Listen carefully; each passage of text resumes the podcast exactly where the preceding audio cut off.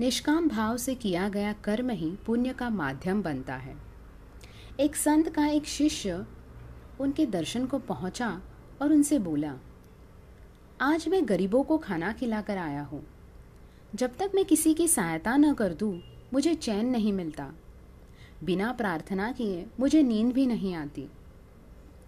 संत उसे समझाते हुए बोले, वत्स, तुम्हारा आज का पुण्य समाप्त हो गया। जो दिखावे के लिए किसी की सहायता करता है, समझ लो कि वह नाटक कर रहा है। किसी की सहायता गुप्त रूप से करनी चाहिए। सेवा इतनी गुप्त होनी चाहिए कि दाया हाथ दान दे तो बाएँ हाथ को भी पता न चले कि किसी की मदद की गई है। इस निष्काम भाव से किया गया कर्म ही पुण्य का माध्यम बनता है।